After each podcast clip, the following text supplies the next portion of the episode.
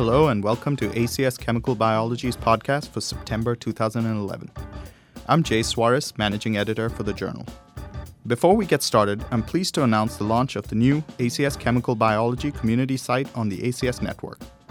This community site has been built to foster greater communication between chemical biologists. I encourage you to sign up and follow some of the latest research developments in the field. To sign up, please go to www.acscbcommunity.com. Moving on to the current issue of ACS Chemical Biology, we highlight 10 research papers and one review manuscript. Paul Thompson, in his review manuscript in the current issue, offers a much needed assessment of recent reports on the interplay between post translational modifications in proteins.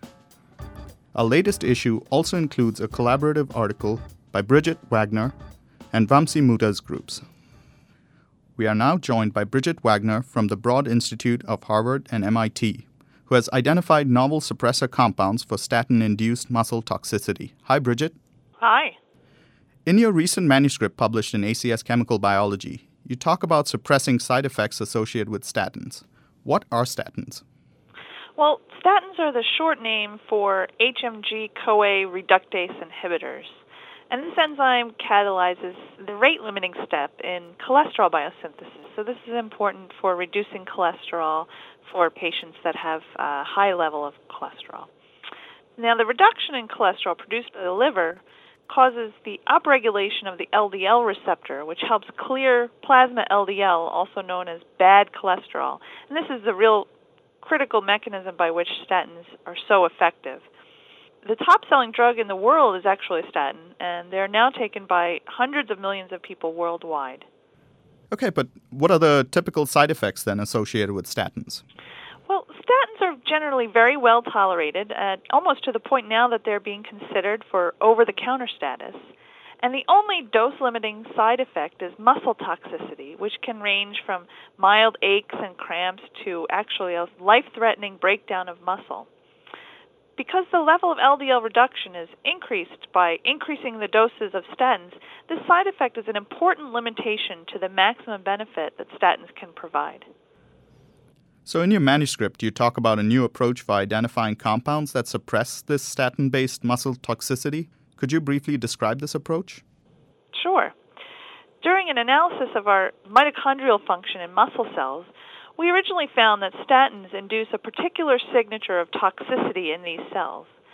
Because the statins are so popularly taken and are associated with this muscle side effect, we thought that a way to specifically reverse the muscle toxicity without perturbing statins' beneficial effects on LDL cholesterol levels could be an effective therapy for this side effect.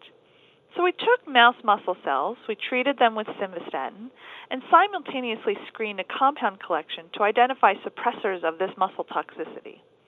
Once we identified some hits from the screen, we made sure that the compounds didn't have an effect on the increase in LDL receptor expression caused by simvastatin. And with this approach, we finally arrived at GO6976, which is a commercially available kinase inhibitor. Okay, so did you then test this compound for muscle protection in an in vivo model? Yes, we did. While it was encouraging that this compound worked in cell culture, we still wanted to make sure that our approach could be validated by using an animal model.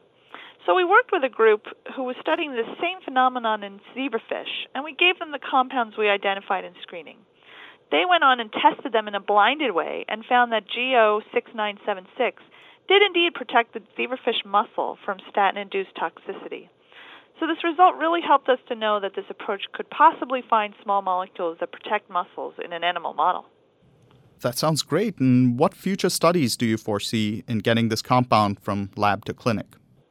Well, the compound we describe in the paper is a tool compound used at the bench, and it's unlikely to be a very good drug candidate a whole other host of considerations need to be taken into account to be able to really treat humans. Things like solubility, metabolism, and, and toxic effects of the drug itself. We're now taking an approach with the NIH's MLPCN network to screen 300,000 novel small molecules for this phenotype. And hopefully, we'll identify several chemotypes that will help us develop follow up medicinal chemistry and find an optimal drug candidate. That sounds great, and thanks for joining us today. Thank you. Other research highlighted in our latest issue include a paper by Yongyuth Yuthavong's group, who provides a significant breakthrough in antitrypanosomal drug development. Masad Damha offers a new system for monitoring small interference RNA trafficking. Zachary Ball and co workers report a new method for site specific functionalization of proteins. Peter Schreier and Daniel Rao deliver an exciting advance in antifungal drug development. Diane Newman provides an innovative approach to study small molecules in bacteria. Valakunja Nagaraja's group offers insight into the functioning of an enzyme's unusually adaptable active site. Andrea Dessen's lab describes novel compounds that target gram positive pathogens. Collaborative research from the labs of David Bader and Charles Hong has resulted in the development of novel reagents for studying cardiac tissue development and repair. Work from David Horn and Andrew Scott offer an interesting new method to target tumor cells. To learn more about our authors of the manuscripts in the current issue, please see the Introducing Our Authors section on the web. This month we feature nine young scientists Zen Chen, Carlos Contreras Martel, Emily Cross, Kamireddy Vasu, Nora Sullivan, Supani Tawichai, Sandra Tuckmantle, Jaruni Vanich and Alexander Waba. Read this section and get a younger chemical biologist perspective on their research. We continue to describe ChemBio glossary terms on the air. This month's key term is phenazines, which are a group of small molecule natural products produced by bacteria such as Pseudomonas that play a role in maintaining the cell's redox balance. Phenazines have also been implicated in Pseudomonas colonization of the lungs of patients suffering from cystic fibrosis. For more information on phenazines, please refer to the article by Diane Newman's group in the current issue of ACS Chemical Biology. That's it for this month's show.